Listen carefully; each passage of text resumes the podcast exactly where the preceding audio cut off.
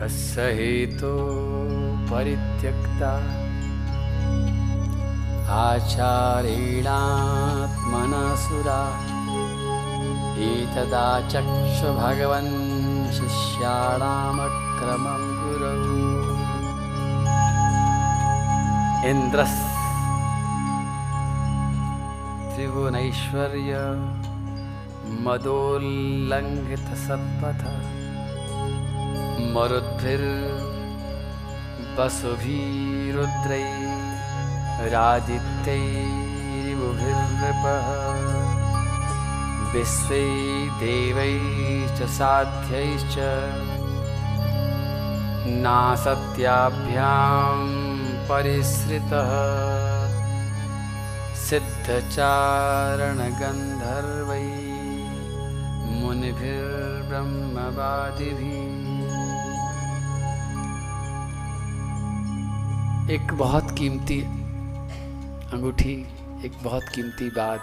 उससे पहले मैं कुछ सवाल, छोटे मोटे सवाल करूंगा कि आप भगवान के बारे में बहुत कुछ जानते हैं, अब तो बात जानने लग गए हैं, फिर भी एक चीज़ आपने देखी होगी संसार में कि भेदभाव बहुत है।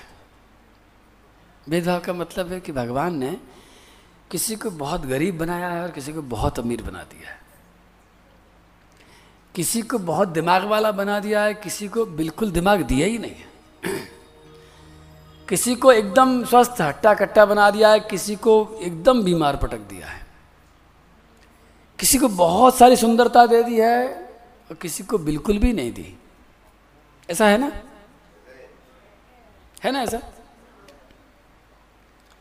ऐसा देख करके ऐसा लगता है कि भगवान समदर्शी नहीं है, जबकि भागवत कहती है, सुनने में आता है कि भाई भगवान तो सबका है। अरे सबका है तो फिर ये गड़बड़ क्यों चल रही है? किसी को इतना ज़्यादा, किसी को इतना कम थी, ऐसा क्यों हो रहा है? सवाल मन में आपके उठता होगा और आज इस सवाल में हम प्रवेश करते हैं कि ऐसा क्यों होता है। भगवान जब सबके हैं, जब भगवान सबको बराबर ही देखते हैं, जब भगवान की आंखों में पक्षपात नहीं है, तो ऐसा क्यों हो जाता है? तो उसके लिए मैं एक छोटी सी, एक कल्पना से घटना सुना रहा हूँ। एक घर है, माता पिता हैं, चार बच्चे हैं, बहुत पैसे वाले नहीं हैं, साधारण लोग हैं। माँ देखती है पड़ोसी के बच्चे गाय का दूध पीते हैं, पहलवानी करते हैं। मेरे पास बच्चों के लिए दूध नहीं है क्योंकि गाय नहीं है, तो वो माँ कहीं से किसी बछड़ी को मांग करके लाती है, उसको पालती है, तीन चार साल उसकी सेवा करती है, फिर वो गाय बनती है, फिर वो ब्याती है, दूध देने लायक हो जाती है। और जब पहली बार वो दूध निकालती है, माँ बहुत खुश है आज कि आज मेरे बच्चों को मैं दूध दूंगी, और दूध ही क्यों दूंगी, खीर बना के दूंगी। और वो दूध की खीर बनाती है, उन चारों बच्चों को कटोरे में सजा करके खीर दे देती है। चारों के चारों बच्चे खीर का कटोरा लेकर के बैठे हैं, सबने खाना शुरू कर दिया है, लेकिन उन चार में से एक बच्चा ऐसा है जिसको खीर पसंद नहीं है। उसने जरा सा चखा और चखते ही उसने उसको, कटोरे को फेंक दिया, खीर बिखर गई है। माँ को बड़ा बुरा लगा, लगना ही चाहिए, आप भी होंगे तो कितने मुश्किल से, कितनी मेहनत के बाद मैं खीर दी तुम्हें और तूने फेंक दी। अरे नहीं खानी थी, मना कर देता, फेंकी क्यों तूने? हो सकता है दो थप्पड़ भी लगा दे, लेकिन उस माँ ने दो थप्पड़ नहीं लगाए। माँ के अंदर ममता ज़्यादा थी, उसने सोचा कि शायद इसको ये खीर, चावल की या पसंद नहीं आई होगी, कल मैं इसके लिए मखाने की खीर बनाऊँगी। और अगले दिन उसने उसके लिए मखाने की खीर बनाई,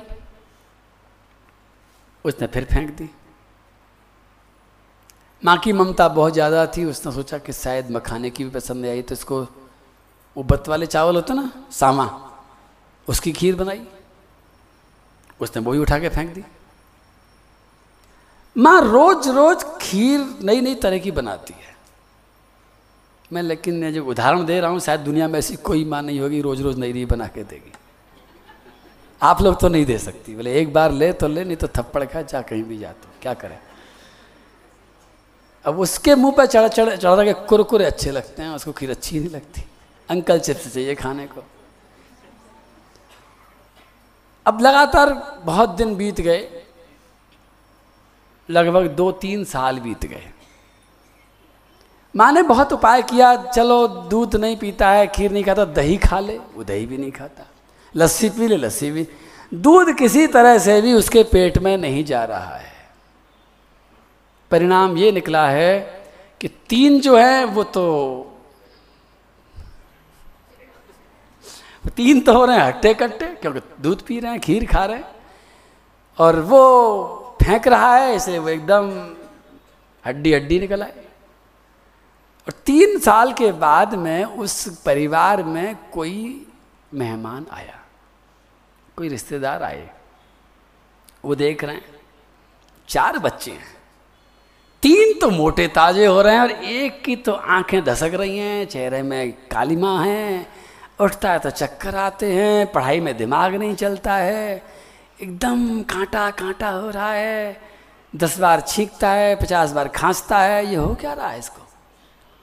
वो कह रहे हैं, आपस में बात कर रहे हैं, ये इसका सगा बेटा नहीं है, ये सौतेला है, निश्चित रूप से सौत का होगा, इसको खिलाती नहीं है ये। लेकिन आप बताओ, वो खिलाती नहीं है कि वो खाता नहीं है? वो तो खिला खिला के परेशान हो गई है, बार बार करी, भाई तू ये खा ले, ये खा ले, हो सकता है दो चार थप्पड़ भी खिलाए हों, किसी भी तरह डराया भी हो, धमकाया भी हो, लेकिन नहीं खा रहा वो। अब जबरदस्ती गर्दन पकड़ करके मुंह में थोड़ी ठूसेगी उसके में, और ठूसने से भी क्या अंदर थोड़ी जाएगा। ठीक वही स्थिति इस कथा में हमारे सामने आती है कि जो हमारी माँ परमात्मा माँ की तरह ही है। मैं कहता हूँ दुनिया में ऐसी माँ नहीं मिलेगी कोई। माँ थक जाएगी, लेकिन वो परमात्मा थकता नहीं कभी भी, और वो हर मनुष्य के सामने पुरस्कार करके एक सौभाग्य की, एक अवसर की थाली लेकर के आता है, जिसको इंसान ठुकरा देता है, और उसको ठुकराने के कारण वो धीरे धीरे दुर्भागा होता चला जाता है। अवसर भगवान सबको देते हैं, आज भी दे रहे हैं, लगातार देते हैं, लेकिन इंसान को ठुकराने का भी अधिकार पूरा का पूरा है, क्योंकि वो इंसान है, वो मनुष्य है, वो जानवर नहीं है। वो चाहे तो उस थाली को स्वीकार करे और चाहे तो लात मार दे।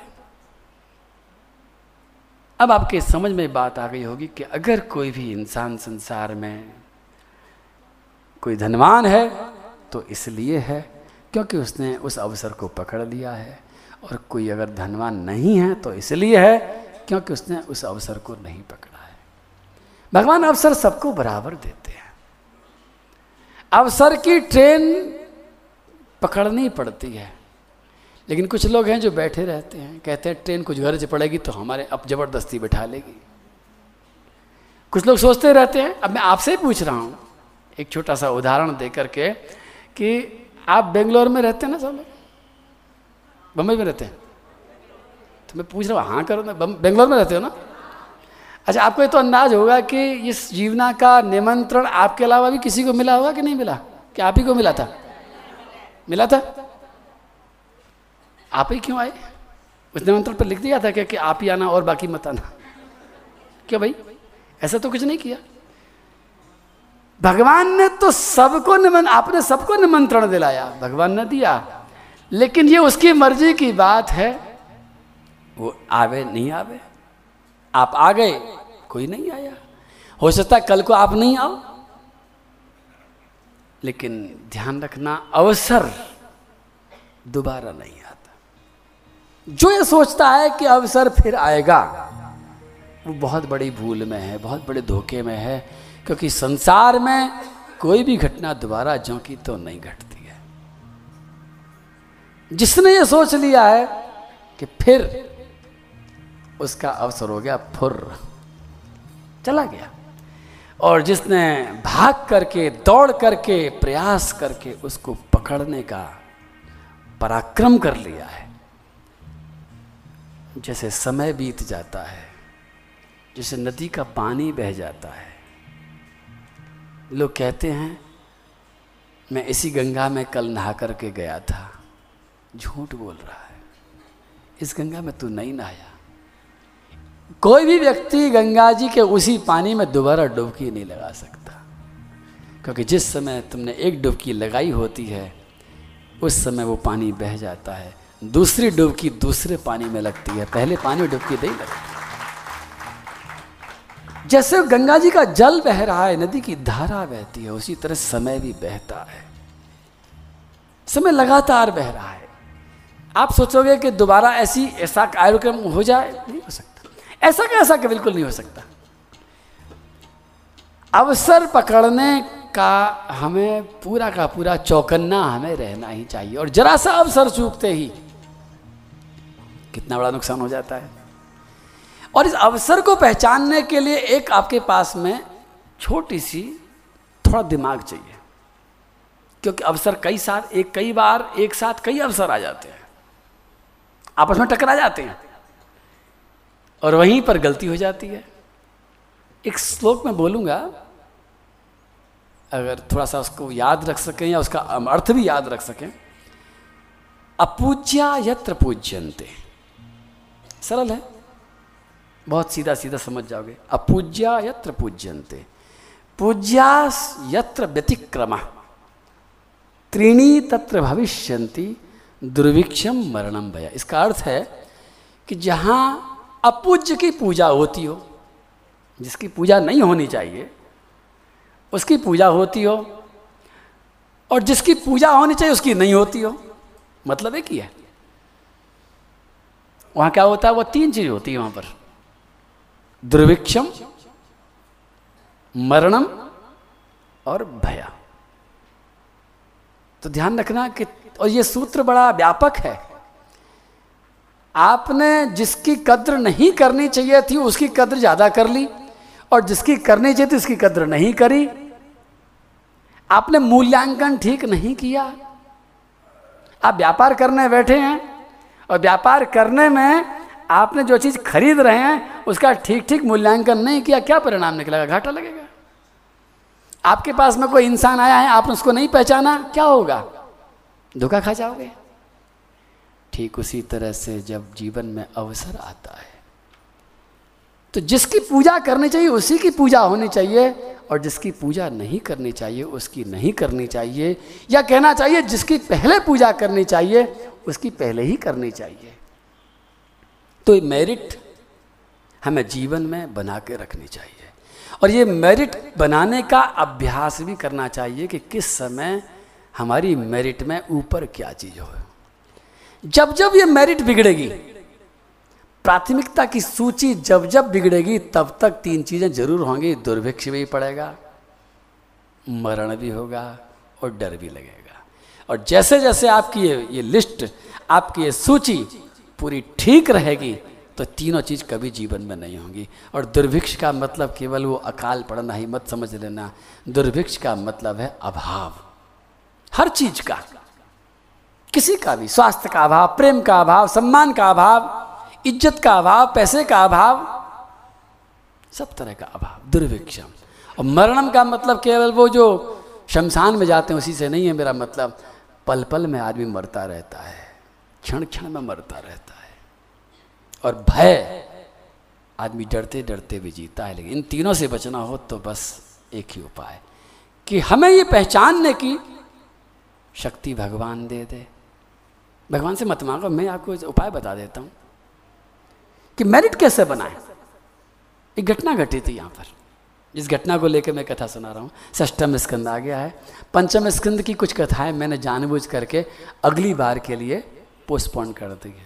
अब अगली बार की बात जब आती है तो मेरे से किसी ने पूछा, महाराज अगली बार का मतलब क्या है, अगले साल, या अगले जन्म में? कब आप बताओ, अगली बार कब? आप ही बता दो, अगले साल या अगले जन्म में? कब? अगले साल। तो बहुत अच्छा किया आपने, अगले साल की बात करी, तो मैं तो एक साल की छुट्टी पा ली। मैं तो सोचा तीस चालीस दिन बाद ही हो जाएगा तो ठीक रहेगा। नहीं, अब अब तो अगले साल ही बात करेंगे, लेकिन मैं तो सोच रहा था कि तीस चालीस दिन बाद ही ये आपके हृदय में ये जो साधना का, जीवना का जो पौधा है, ये सूख जाने लगे उससे पहले पहले ही इसमें पानी डाल दिया जाए। और जानबूझ करके ऐसा पहली बार ही कर रहा हूँ मैं, ये तो ज़बरदस्ती मैं ऐसी कथाओं को मतलब गिना देता था, ये करना, ये सुनो, ये सुनो। नहीं, अब की बार मुझे भगवान ने ऐसी प्रेरणा करी कि नहीं, उतनी सुनाओ लेकिन अच्छी तरह सुनाओ, कुछ को अगली बार सुना देना। और लेकिन अगली बार का एक नियम है जी, अगली बार आए। इनसे पूछ, इनसे ना पूछ रहा, अगली बार आ जाऊँ? कब आ जाऊँ? मतलब अगले महीने आ जाऊँ? चालीस दिन बाद है ना, करीब करीब। लेकिन एक शर्त है मेरी, अब की बार इन चार लोगों ने जो यजमान बन के आते हैं ना, आ, हमारे कंदोई जी, राजकुमार जी, बहुत बहुत उनको धन्यवाद, और हमारे पवन अग्रवाल जी, और पंकज बंसल, और हमारे चौथे कौन है हमारे, वो हाँ अखिल जी है ना, इन चारों के बुलाने से मैं नहीं आने वाला। इन चारों के अलावा पांचवा तुम में से कोई अगर बुलाएगा तो मैं जरूर आऊँगा। अब तुम्हें तय कर लेना कि चारों के अलावा कौन बुला सकता है, क्योंकि मैं ये नहीं चाहता कि मेरे नाम के पीछे इन चारों की मोहर लग जाए कि इन्हीं के महाराज जी हैं। आप चारों नहीं बुलाओगे, आप चारों के बुलाने से आने वाला नहीं हो। अब आप सोच लेना आराम से, आप में से किसी को डर तो नहीं गए कि पता नहीं कितना पैसा लेंगे महाराज जी बुलाने का, ऐसा तो नहीं सोच रहे? इनसे पूछ लेना कितना लिया था, कितना लेते हैं, क्या करते हैं, पूछ लेना भाई, बता देना कितना लिया था। लेकिन मेरी इच्छा है कि आप में से, इधर भी ध्यान रखता हूँ, कोई बात नहीं, आप नाराज मत होना, आप भी कोई भी आप बुलाएंगे तो आऊँगा, लेकिन चारों के बुला अच्छा चारों के बुलाने से आना चाहिए क्या मेरे को? जो क्या कह रहे हैं, अगर कोई कह रहा है कि हाँ इन चारों के बुलाने से आना चाहिए, इसका मतलब है वो आफत टाल रहा है कि हे भगवान हमारे ऊपर आफत ना आ जाए कहीं, पता नहीं कितना खाएंगे, कितना पिएंगे, क्या करेंगे, इन चारों को मरने दो, सबसे आगे हमें तो मज़ा लेने दो, आराम से चारों बुलाएंगे और हम मज़े लेंगे। अगर ऐसी भावना, इतनी ये बात बिल्कुल ठीक नहीं है।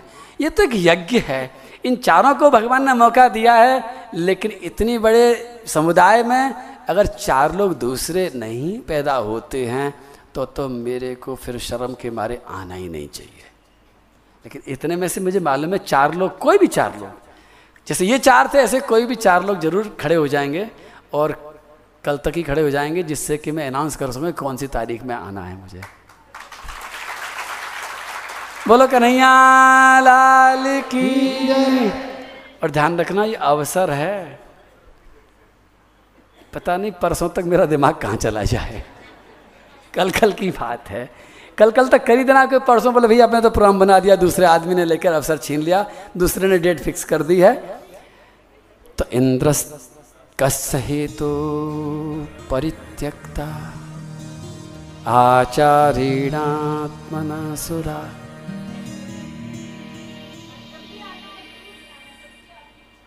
मेरी इच्छा तो कभी नहीं करेगी आने की, हाँ आपकी इच्छा से ही आऊँगा।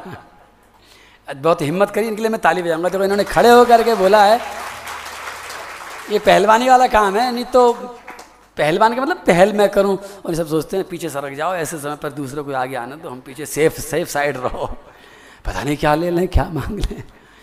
अरे ऐसे ही हुआ एक बार, क्या हुआ, एक महात्मा जी थे, देखो सावधान रहना, महात्मा जी किसी कुछ लेते नहीं थे, गाँव में ऐसे सुना रहा हूँ कथा, वैसे ही आपको नॉलेज बढ़ाने के लिए, जनरल नॉलेज की बातें हैं, ज्ञान की बात नहीं, जनरल नॉलेज की बातें हैं। तो महात्मा जी कुछ लेते नहीं थे, बड़े त्यागी थे। गांव का एक पैसे वाला आदमी था, उसने कहा ये लेते तो कुछ है नहीं है, तो फिर इनको देने में हरजाई क्या है, ये सब लौटा देते हैं।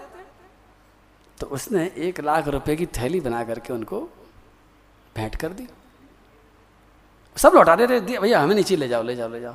वो एक लाख रुपये उन्होंने उठा कर रख लिए, अब वो बैठा रहा बहुत देर तक, बड़ा परेशान हो गया।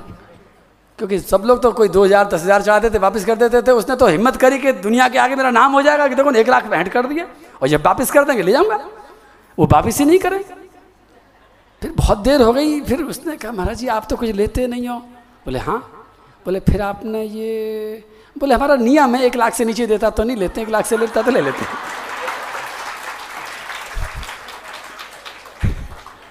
ऐसी सुना दिया है। लेकिन आप कोई भी डरना मत, हिम्मत जरूर करना। बोलो कन्हैया लाल की कसहे तो परित्यक्ता आचारेणात्मना सुरा ईतदा चक्ष भगवन् शिष्याणामक्रमं गुरौ। ये कथा आती है बड़ी सुंदर कि इंद्र अपने सभा में बैठा था, उर्वशी का नृत्य चल रहा था और नृत्य में बहुत आनंद आ रहा था। सब झूम रहे थे, संगीतकार संगीत बजा रहे थे। उसी समय उनके गुरुजी ने उस सभा में प्रवेश किया। जब गुरुजी ने प्रवेश किया तो इंद्र ने देख लिया कि गुरुजी आए हैं। थोड़ा सा हिला, सोचने लगा। अब मैं बताऊंगा ये बात कि दो प्रायोरिटी टकरा गई। एक प्रायोरिटी कहती है कि गुरुजी को प्रणाम करो, उनका स्वागत करो, लेकिन परिस्थिति कह रही है, परिस्थिति नहीं कह रही है, परिस्थिति कभी कुछ नहीं कहती, लेकिन परिस्थिति पर प्रक्षेपण करने वाला मन कह रहा है कि अगर आप उठ गए देवराज इंद्र तो आपके उठते ही संगीतकार उठेंगे, फिर सब लोग उठेंगे, संगीत बंद हो जाएगा, नृत्य बंद हो जाएगा। कैसा आनंद आ रहा है, सब आनंद किरकिरा हो जाएगा। इंद्र के बगल में कोई और बैठा था, उसका दोस्त, नाम नहीं मालूम कौन बैठा था। उसने कहा देवराज गुरुजी कहीं भागे जा रहे हैं क्या? गुरुजी आकर के आसन पर बैठेंगे, आसन लगा हुआ है, और जब नाच पूरा हो जाएगा तब गुरुजी को एक की जगह दो बार प्रणाम कर लेना, एक वैसा एक पेनल्टी वाला। इंद्र ने कहा गुरुजी को ऐसा लगेगा तो उनको बुरा लगेगा। बोले बुरा क्यों लगेगा, तुम गुरुजी की तरह देखो ही मत, तुम ऐसा अभिनय करो कि जैसे तुमने गुरुजी को देखा ही नहीं है। इंद्र ने हाँ ये तो भाई बहुत अच्छा है, गुरुजी इधर से आ रहे हैं, हम इधर देखते रहेंगे, ऐसी एक्टिंग करते कि जैसे हमें पता ही नहीं है गुरुजी ने, गुरुजी आए कि नहीं हमें क्या पता क्या है, हम तो नाच देख रहे हैं, मगन हो रहे हैं। और गुरुजी ने देखा और सब कुछ समझ लिया। क्या समझ लिया? लेकिन गुरुजी ने क्या समझा? क्या ये समझ लिया कि मेरा अपमान किया है? क्या गुरुजी सम्मान के भूखे हैं? नहीं। गुरुजी ने इतना समझ लिया कि इसको मेरी ज़रूरत नहीं है, इसको मेरे से ज़्यादा नाच की ज़रूरत है। और गुरु कभी भी बिना ज़रूरत के किसी शिष्य के ऊपर अपने आप को थोपते नहीं हैं, लदते नहीं हैं। आज बड़ा सुंदर दिवस है, गुरु पूर्णिमा का दिन है, और आज के दिन ये बात बड़ी अच्छी है हम कर रहे हैं। गुरु किसी को छोड़ते भी नहीं है। हालांकि ये परीक्षित जी ने पूछा कस्य तो परित्यक्ता आचार्यणात्मना सुरा, गुरुजी ने देवताओं को क्यों छोड़ दिया, तो सवाल ये आता है। लेकिन श्री सुखदेव जी कहते हैं कि गुरुजी ने नहीं छोड़ा, देवताओं ने गुरुजी को छोड़ दिया, क्योंकि वो उर्वशी का नृत्य पकड़ने में लग रहे थे। और गुरुजी ने देखा कि जब मेरी ज़रूरत नहीं है तो फिर मैं क्या करूंगा यहाँ रह करके, सिंहासन पर बैठना तो मेरा काम नहीं है, जब इनको मेरी ज़रूरत ही नहीं तो मैं जाता हूँ। और गुरुजी वहाँ से चले गए।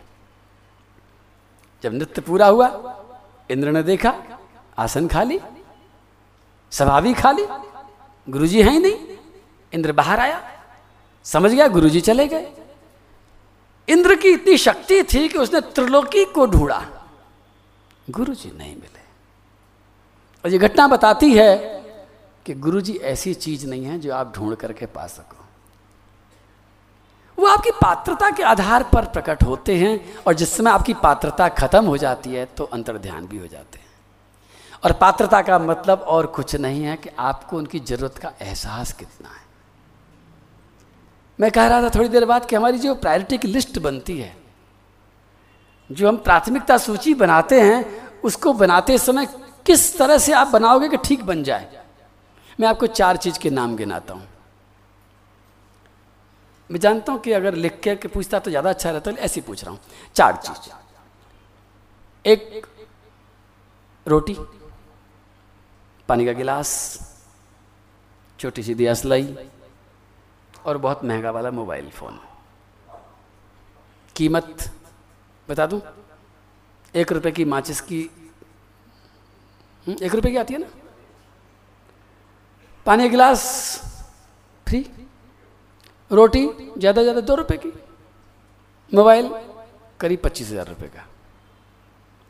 अब मैं आपसे पूछता हूँ कि हम इनको अगर नंबर देना चाहें तो सबसे नंबर वन पर क्या आएगा? अरे वाह, क्या बात है! आप तो, आपके लिए ताली बजानी चाहिए। हम बजा रहे हैं ताली, आप आप लोग बजाओगे। कितना नंबर सही जवाब दिया। मोबाइल छोड़ दिया, पच्चीस हज़ार वाला मोबाइल छोड़ दिया, दो रुपए की रोटी छोड़ दी और वो फ्री वाला पानी आपने। लेकिन आपने कैसे कर लिया? इतना कठिन सवाल एकदम से कैसे सॉल्व कर लिया आपने? जबकि आपको दाम भी बताए थे मैंने, पच्चीस हज़ार का मोबाइल है, पच्चीस हज़ार के मोबाइल में पता नहीं कितना पानी आप खरीद सकते हैं। लेकिन सही बात यह है कि पानी की जगह पानी काम आता है, मोबाइल पानी की जगह नहीं भर सकता। पानी की कीमत, मार्केट वैल्यू क्या है इससे कोई फर्क नहीं पड़ता, लेकिन वास्तव में बिना पानी की जिंदगानी भी नहीं है। रोटी भी पानी के बाद है, मोबाइल तो बहुत बाद में है। सबसे पहले पानी। मैंने जानबूझ करके आपसे थोड़ा सा छल किया है। इसमें जो दियासलाई मैंने रखी है, जानबूझ करके रख दी मैंने। मुझे मालूम था आप दियासलाई पे हाथ नहीं रखेंगे, लेकिन अब मैं कहता हूँ कि दियासलाई पे हाथ रख दो, दियासलाई को नंबर एक पर कर दो आप। क्यों? क्योंकि रात्रि के अंधकार में पानी का गिलास भी रखा हो, पानी की चरी रखी हो, लेकिन अगर रोशनी नहीं है तो पानी आप नहीं पी पाओगे। पानी से भी ज़्यादा रोशनी की ज़रूरत होती है, क्योंकि इस पानी में कीड़ा है, मकोड़ा है, कि बिच्छू है, कि सांप है, कि पानी साफ है कि नहीं है। इसको एक आदमी था, वो सेना में ड्यूटी पर से आया, अपने शिविर में आया, भूख लग रही थी, रात के दो बज रहे थे। उसने अपना थैला निकाला, मोमबत्ती जलाई, फिर थैले में से कुछ खाने को ढूंढा। चार खजूर निकले, पहला खजूर काटा, कीड़ा निकल आया, फेंक दिया। दूसरा काटा, उसमें भी कीड़ा निकला, वो ही फेंक दिया। तीसरा काटा, उसमें भी कीड़ा निकला, वो ही फेंक दिया। अब एक खजूर बचा। वो बड़ा चतुर था, उसने फूंक मार करके पहले मोमबत्ती बुझाई, फिर काटा उसको, हो तो भी दिखे नहीं कम से कम, क्योंकि रोशनी दिखाती है। लेकिन दियासलाई, जिसमें जिस दियासलाई की बात करता हूँ, जीवन में गुरु दियासलाई की तरह है, गुरु दीपक की तरह है। इस इंद्र ने यही गलती करी कि जो गुरु है उसको नंबर दो पर रख दिया और उर्वशी के नृत्य को नंबर एक पर रख दिया। जरा सी लिस्ट गड़बड़ाई और अवसर निकल गया। अवसर जैसा हमें मिला, जाने फिर ऐसा हो ना हो। बस यही सूत्र है, जाने फिर ऐसा हो ना हो। उसने सोचा गुरुजी बैठेंगे, बाद में कर लूंगा। भैया बात कभी नहीं आती। अवसर जैसा हमें मिला, जाने फिर ऐसा हो ना हो।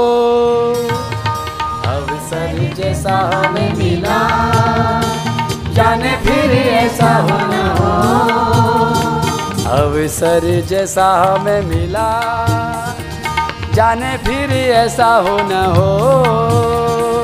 अवसर जैसा हमें मिला, जाने फिर ऐसा हो ना हो।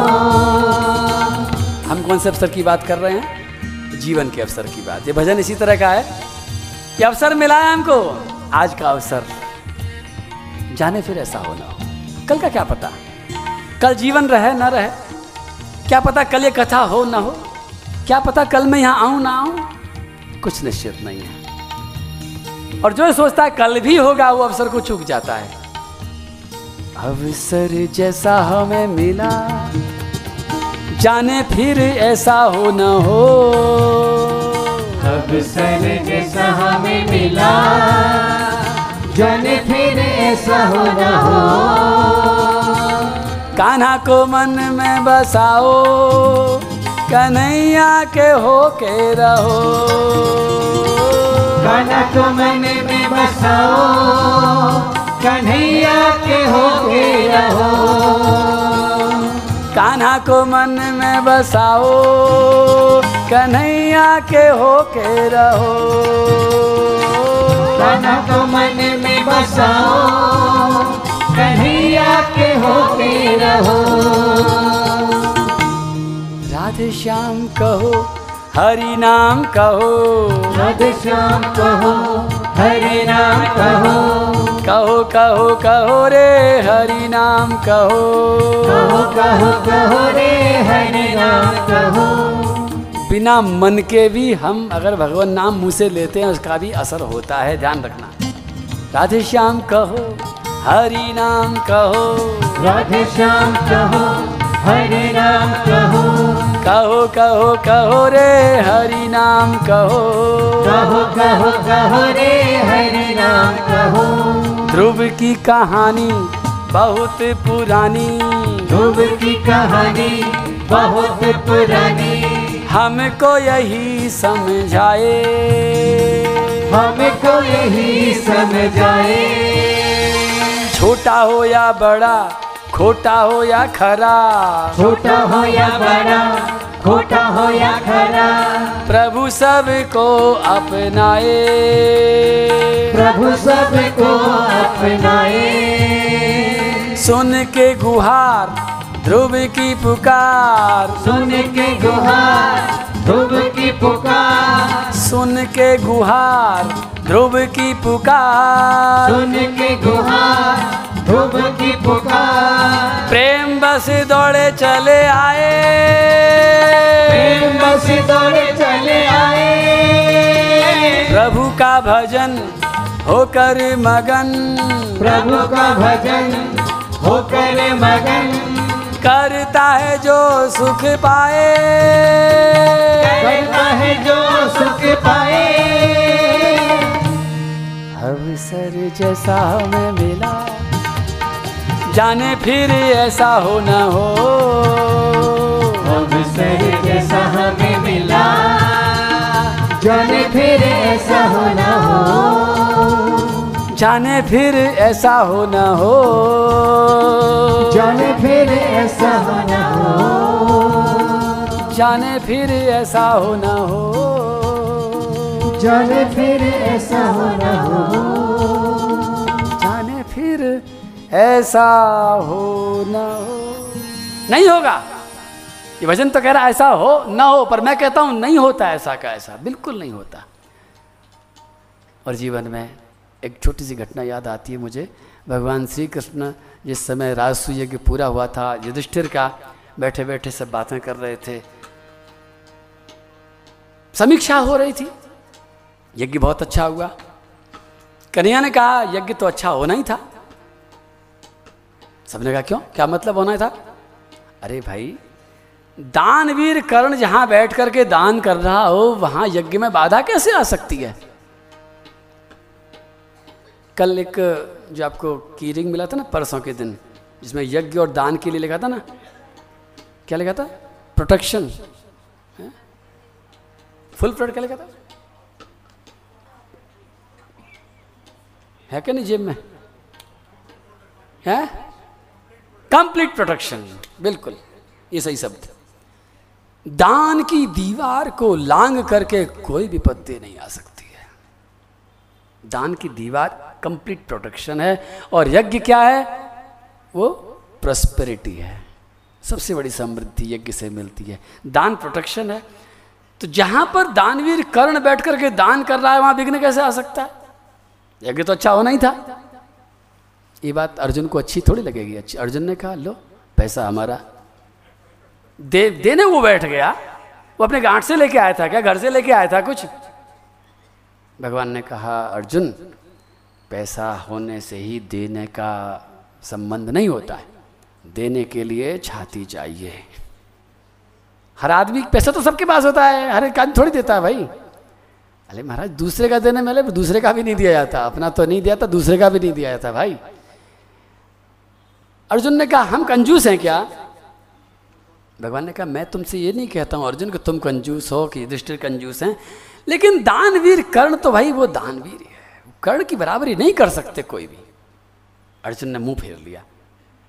मेरे को चिढ़ाने के लिए बार बार ऐसी बात करते हो, कर्ण का नाम लेते हो। भगवान ने मुस्कुराया, कहा चिंता मत कर, किसी दिन मैं तेरे को समझा दूंगा इस बात को, अब छोड़ इस बात को छोड़। बस कुछ दिन बाद में घटना घटी, उनके दरबार में एक ब्राह्मण आया। ब्राह्मण ने आकर के कुछ भिक्षा मांगी, और भिक्षा में क्या मांगा? चंदन की सूखी लकड़ी मांगी। उसने बताया कि मैं अपने ठाकुर जी को अपने हाथ से भोग लगाता हूँ, और हाथ से भोग लगाने के लिए मैं चंदन की सूखी लकड़ी काम में लेता हूँ। लगातार एक महीने से बरसात हो रही है, कहीं भी मुझे चंदन की सूखी लकड़ी नहीं मिल रही है। गीली लकड़ी जलती है तो उसमें से धुआं निकलता है, उस धुएं वाले भोग को फिर मैं भगवान को नहीं लगाता हूँ। मुझे सूखी चंदन की लकड़ी चाहिए। मैं ब्राह्मण बन करके भिक्षा लेने के लिए आया हूँ। आप चक्रवर्ती सम्राट हैं। युधिष्ठिर जी बैठे थे। युधिष्ठिर जी ने कहा ये कौन सी बड़ी बात, अभी कराते हैं। आदेश दिया सेवकों को किसी भी कीमत पर बाजार से चंदन की सूखी लकड़ी लेकर अभी आओ, पैसे की चिंता मत करना। ब्राह्मण ने कहा बाजार में अगर मिलती होती तो मैं तुम्हारे यहाँ नहीं आता, बाजार में कहीं नहीं मिल रही है। अब ब्राह्मण चिंता मत कर, हम खोजते हैं ढूंढते हैं। और थोड़ी देर के बाद में सेवकों ने आकर कह दिया कि बाजार में कहीं भी चंदन की सूखी लकड़ी नहीं मिल रही है। युधिष्ठिर जी ने कहा ब्राह्मण आज के लिए क्षमा चाहते हैं, आज आप अपने भगवान को फल का भोग लगा दो, कल का दिन हम जरूर तुम्हारा इंतजाम कर देंगे। ब्राह्मण ने कहा ठीक है, मैं कल तक इंतजार करता हूँ। भगवान ने, कृष्ण वहीं खड़े थे, कृष्ण भगवान ने कहा कि ब्राह्मण तुम कर्ण के पास गए थे क्या चंदन की लकड़ी मांगने के लिए? मुझसे मना कर दिया कि नहीं, कर्ण के पास तो नहीं गया, यही सबसे बड़े चक्रवर्ती सम्राट हैं, जब यही नहीं दे रहे हैं तो कर्ण कहाँ से देगा। भगवान ने कहा नहीं मैं तो पूछ रहा हूँ तुम कर्ण के पास गए थे कि नहीं गए थे? बोले नहीं मैं नहीं गया कर्ण के पास में। अब जैसे कर्ण का नाम आया तो अर्जुन फिर बोला फुदक करके।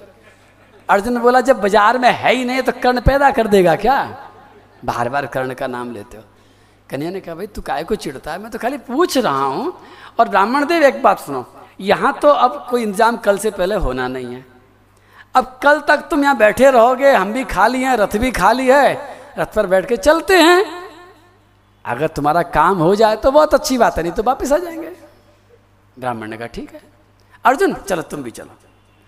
रथ पर अर्जुन को बैठा लिया, कर्ण उसको भी बैठा लिया, ब्राह्मण को बैठा लिया। अब रथ चल पड़ा है, और कर्ण के महल से बहुत दूर पेड़ों के झुरमुट में भगवान ने रथ को रोक लिया। कह दिया कि इससे आगे हम नहीं जाएंगे, हमारी बोलचाल बंद है, तुम चुपचाप चले जाओ, और अगर तुम्हारा काम हो जाए तो ठीक है, और नहीं तो रथ खड़ा हुआ वापस आ जाना, चले चलेंगे। और ब्राह्मण उतर करके गया, कर्ण के महल में उसने प्रवेश किया। महल के चौकीदारों ने, दरवानों ने कभी ब्राह्मण को रोकना उचित नहीं समझा था, ब्राह्मण के लिए खुली छूट थी। दरवाजे के अंदर प्रवेश मिल गया, और जब ब्राह्मण प्रवेश कर रहा था तो देखा कि कर्ण उस समय वीर वेश में, हाथ में तलवार लगी हुई है, कंधे पर धनुष लगा हुआ है, पीठ पर तरकस कसा हुआ है, और घोड़े पर बैठने को एकदम तैयार है, आखेट करने की तैयारी कर रहा है, जंगल में जाने के लिए तैयार है। और जैसे ही कर्ण ने देखा कि कोई ब्राह्मण सामने आया है, तुरंत घोड़े से नीचे उतर गया, हाथ जोड़ करके बोला विप्रदेव क्या आज्ञा है? ब्राह्मण ने कहा कि मैं अपने भगवान को चंदन की सूखी लकड़ी में बना करके भोग लगाता हूँ, लेकिन जैसी लेकिन शब्द सुना कर्ण का, बस महाराज अब एक शब्द मत बोलना आगे, अगर एक भी शब्द आप बोलेंगे तो मेरा अपमान हो जाएगा। मैं समझ गया हूँ कि चंदन की सूखी लकड़ी आपको मिली नहीं है और आपके भगवान को भोग लगा नहीं है। मैं आपको वादा करता हूँ आप जल्दी से रसोई घर में पधारिए, भोजन बनाने की तैयारी कीजिए, चंदन की सूखी लकड़ी आ रही है। ब्राह्मण ने कहा कर्ण मैंने बहुत जगह ढूंढ ली है, बाज़ार में कहीं नहीं मिल रही है, इसलिए फालतू के ख्वाब मत दिखाओ। चंदन की सूखी लकड़ी इतनी आसान चीज़ नहीं है। करण ने कहा कि आप मत सोचिए, आप जल्दी से तैयारी कीजिए, आपके रसोई घर में पहुंचने से पहले पहले चंदन की लकड़ी पहुंच जाएंगे, चलो तो सही आप। अब इतना जोर से कह रहा है करण, तो वो धीरे धीरे बड़े संकोच के साथ में दो चार कदम जैसे आगे बढ़े तो पीछे से जोर की आवाज तड़ तड़ तड़। उन्होंने मुड़ करके देखा तो कर्ण अपने धनुष पर अपने बाणों को लगातार चढ़ा चढ़ा करके एक बहुत बड़े चंदन के सिंहद्वार को तोड़ता जा रहा था और विशाल चंदन का सिंहद्वार टूट टूट करके नीचे गिर रहा था। ब्राह्मण ने कहा, ये क्या कर रहे हो, इतना बड़ा सिंहद्वार तोड़ दिया। कर्ण बोला, सिंहद्वार दोबारा बन जाएगा, आप जैसा ब्राह्मण दोबारा मांगने नहीं आएगा। ये अवसर मुझे मालूम है कैसी मुश्किल से मिलता है, ये चंदन का सिंहद्वार कौन सी बड़ी बात है। जब दरवाजा टूट रहा था तो भगवान भी दूर से देख रहे थे, अर्जुन भी देख रहा था। अर्जुन से भगवान पूछ रहे थे, अर्जुन क्या तुम्हारे महलों में चंदन के दरवाजे नहीं थे, क्या चंदन की चौकियां नहीं थी, चंदन के पलंग नहीं थे। अब अर्जुन चुप है। अर्जुन ने कह दिया कि वास्तव में केशव तुम ठीक कहते थे, हमारे पास सब कुछ था लेकिन अवसर को पकड़ने की जो खासियत कर्ण के पास है वो हमारे पास नहीं थी, हम चूक गए, हम कल पर टाल बैठे, सस्ते चंदन की लकड़ी मिलेगी तब देखी जाएगी। लेकिन कर्ण नहीं चूका, कर्ण ने उसी समय दरवाजा तोड़ करके उदान कर दिया। अवसर जब मिलता है किसी चीज़ का भी, कर्ण ने दान का अवसर नहीं छोड़ा और इस इंद्र ने प्रणाम का अवसर छोड़ दिया। उसका परिणाम ये निकला कर्ण का कि अर्जुन का सिर झुक गया और भगवान का सीना तन गया, भगवान के चेहरे पर मुस्कान आ गई, कर्ण दानवीर कहलाया। और इंद्र जो प्रणाम करना चूक गया वो कितना घाटे में चला गया। ये घटना, ये ऐसी अमिट घटना घट गई कि इसका असर कभी खत्म नहीं हुआ। एक बार उसके बाद में बहुत लंबी घटना घटी है। घटना ये घटी कि जब ब्रह्म गुरु जी महाराज चले गए तो दैत्यों को पता चल गया, दैत्यों ने आक्रमण कर दिया और दैत्यों के आक्रमण से इन्हें कोई नहीं बचा पाया और सारा का सारा स्वर्ग खाली करके इंद्र को भागना पड़ा। जब इंद्र भाग रहा था उस समय अगर आप कहीं वहाँ होते तो आप ज़रूर पूछते कि देवराज इंद्र थोड़ा सा नाच और देख लो। नहीं पूछते, क्या गलती करी, नाच बहुत अच्छा है। आपके भी घर में, मैं यहाँ तो उर्वशी घर में नहीं नाचती हैं लेकिन टीवी पे कोई ना कोई सीरियल चलता रहता है। उसी समय आपके माता पिता अगर आपको आवाज़ लगा रहे हैं, आपके माता पिता आए हैं, कोई पूज्य व्यक्ति आया है, आपके गुरु जी आए हैं और उस समय आप सोच करके बाद में देख लेंगे, ये सीरियल चला जाएगा। वही गलती आप भी करोगे जो इंद्र ने करी थी, बिल्कुल ऐसा ही हो रहा है। लेकिन जो भी लोग कर रहे हैं खाली इतनी सी बात, जैसे आपने पानी का नाम लिया था, क्योंकि पानी के बिना काम नहीं चलता, दयासले के बिना काम नहीं चलता, उसी तरह से आप जो भी करना चाहें करें, मैं मना नहीं करता हूँ, खाली ये देख लेना कि इसके बिना हमारा काम चलता है कि नहीं चलता। मन तो कहेगा देखो, लेकिन उस अगर इंद्र सोच लेता कि ये उर्वशी का ठुमका, ये उर्वशी का नृत्य मेरी रक्षा नहीं कर सकता है, रक्षा मेरे गुरुजी ही करेंगे। गुरु रक्षा करने वाला होता है, गुरु तत्व रक्षा करता है, गुरु ग्रह भी रक्षा करता है। गुरु जब रक्षा करता है तो कोई आँच नहीं आने देता है, किसी तरह की आँच नहीं आने देता। गुरु के आगे भगवान भी हार जाता है। तो जो इतनी बड़ी सुरक्षा कवच था हमारा वो हमने उसके लिए छोड़ दिया। तो जीवन में आप जब भी कोई निर्णय करें तो ये देख लेना कि किसके बिना काम चल सकता है और किसके बिना काम नहीं चल सकता है, बस। और शास्त्र में आपको कोई लिस्ट नहीं मिलेगी, वो लिस्ट तो आपको उसी समय बनानी है, अवसर नहीं मिलेगा। एक सेकंड के अंदर निर्णय करना है कि मुझे क्या करना है, प्रणाम करना है या नहीं करना है, टीवी देखना है कि नहीं देखना है, किसी को दान करना है कि नहीं करना है, किसी की तरफ मुस्कुराना है कि नहीं मुस्कुराना है, उसी समय आपको निर्णय करना है। लेकिन अवसर दोबारा नहीं आता है।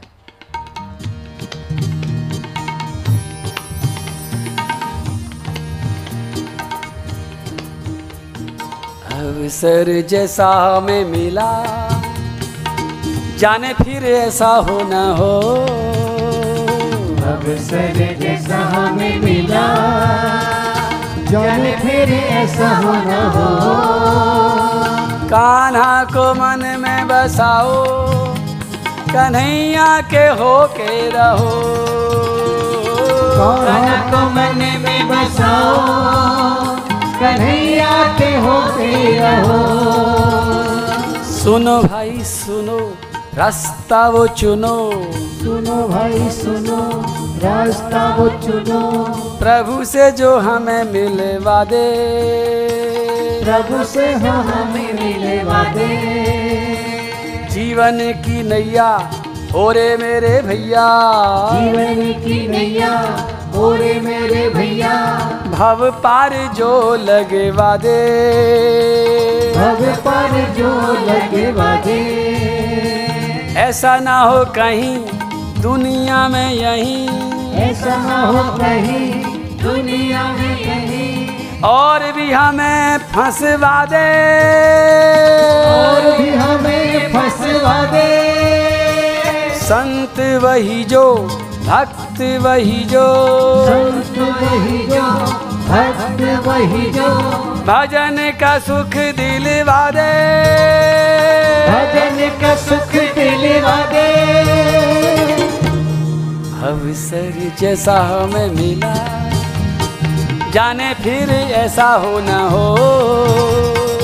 अवसर जैसा हमें मिला, जाने फिर ऐसा हो ना हो। कान्हा को मन में बसाओ, कन्हैया के हो के रहो। कान्हा को मन में बसाओ, कन्हैया के हो के रहो। कन्हैया के हो के रहो, कन्हैया के हो के रहो। कन्हैया के हो के रहो, कन्हैया के हो के रहो, कन्हैया के हो के रहो। मेरे को एक कथा और याद आ गई कि अवसर वास्तव में मैं फिर कहूँगा, अभी इसको छोड़ूंगा नहीं अवसर, क्योंकि मैंने आप बताया ना कि सारी सारी समृद्धि का कारण भी यही है और गरीबी का कारण भी। जिसने अवसर छोड़ दिया वो धीरे धीरे धीरे धीरे खोखला हो गया। जिसने अवसर को पकड़ लिया, समय को पकड़ लिया।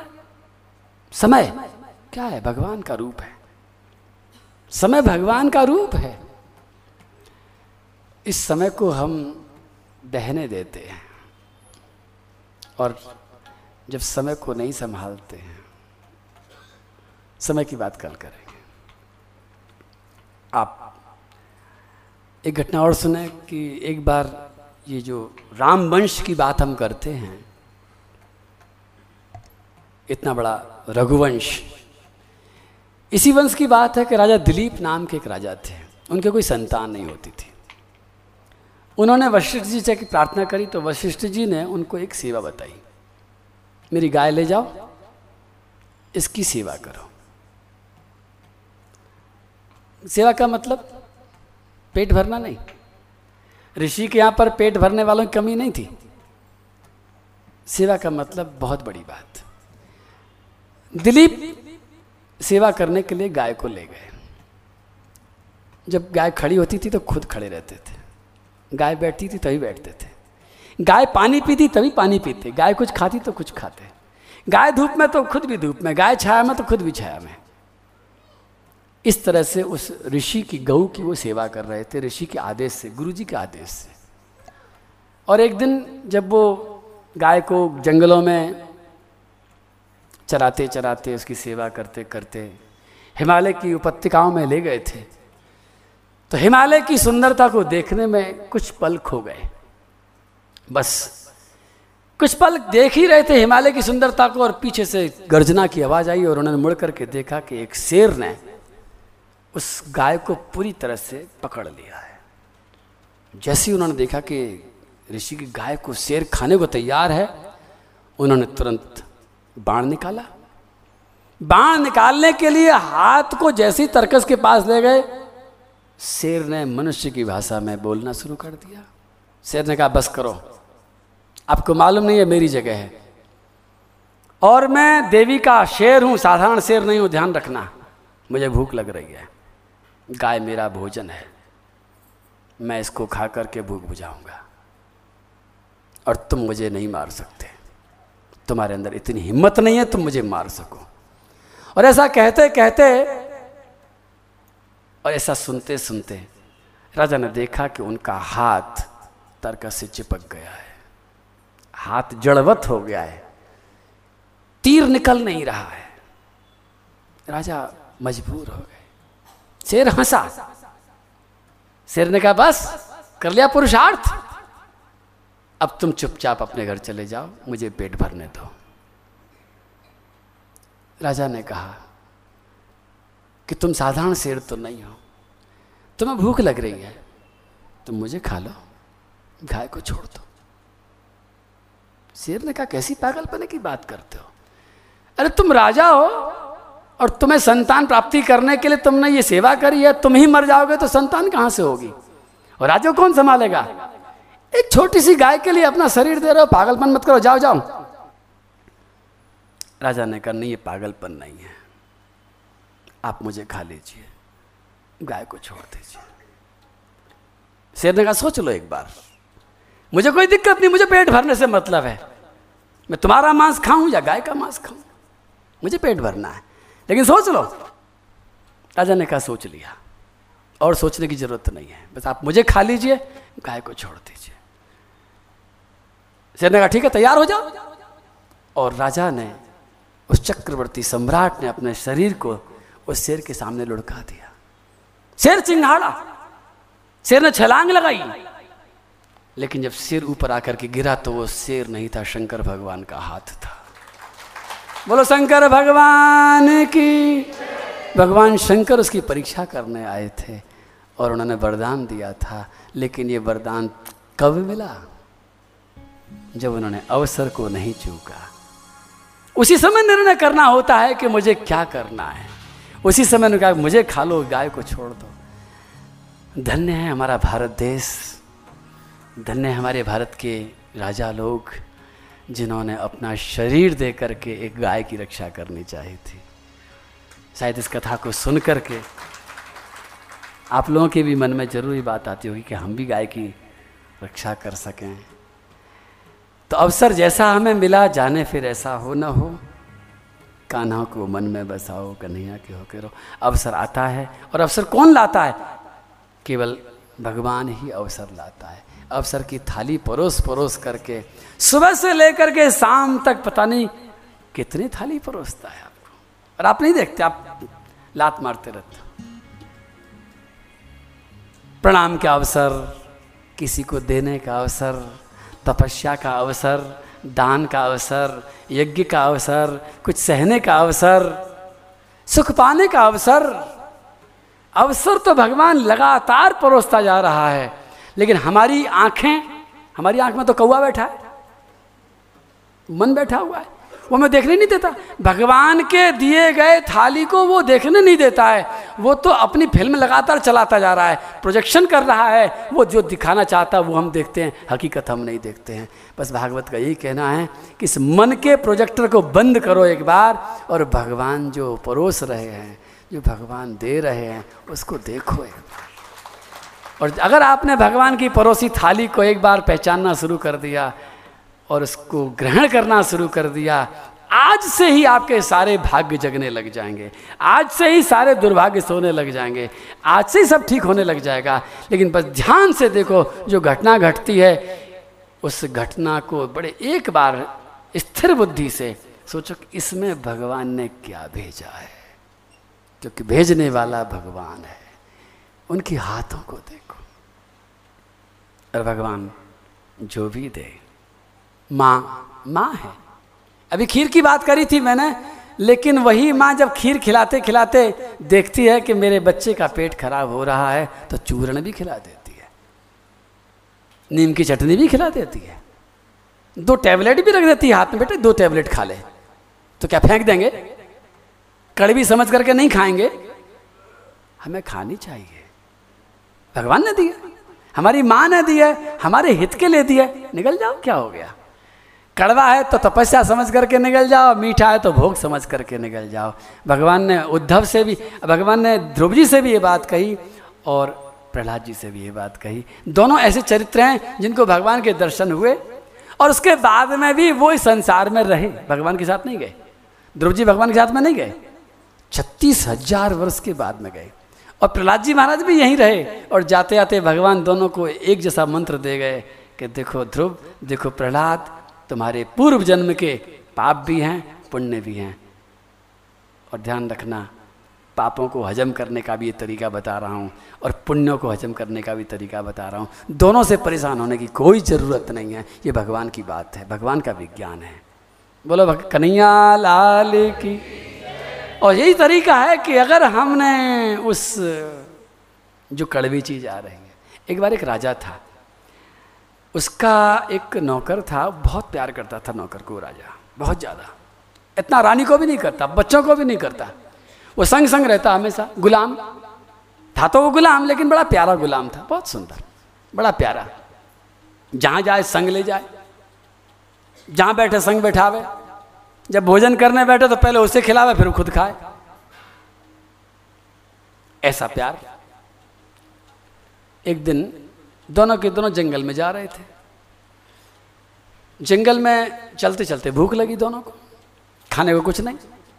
एक पेड़ दिखाई पड़ा, उस पेड़ पर एक फल लग रहा था, सेब जैसा, अजनबी फल था, कभी देखा भी नहीं जंगल का फल। राजा ने फल तोड़ लिया, खंजर निकाल करके फांक कर ली, आठ फांक बनाई, पत्ते पर सजाई। और जैसा कि उसकी आदत थी, सबसे पहले एक फांक उसने अपने गुलाम को दी, गुलाम ने खाई।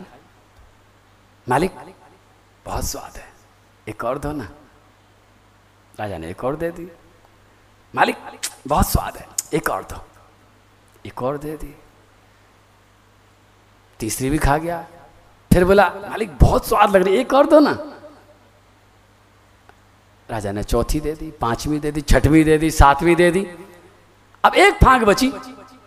राजा ने सोचा इसको बहुत भूख लग रही होगी तभी स्वाद करके खाता जा रहा है, लेकिन अब राजा ने कहा भाई अब एक बची है, इसको मत मांगना, इसको मेरे को खा लेने दे, इतना स्वादिष्ट है और अब दूसरा फल भी नहीं है तो कम से कम चख तो लो।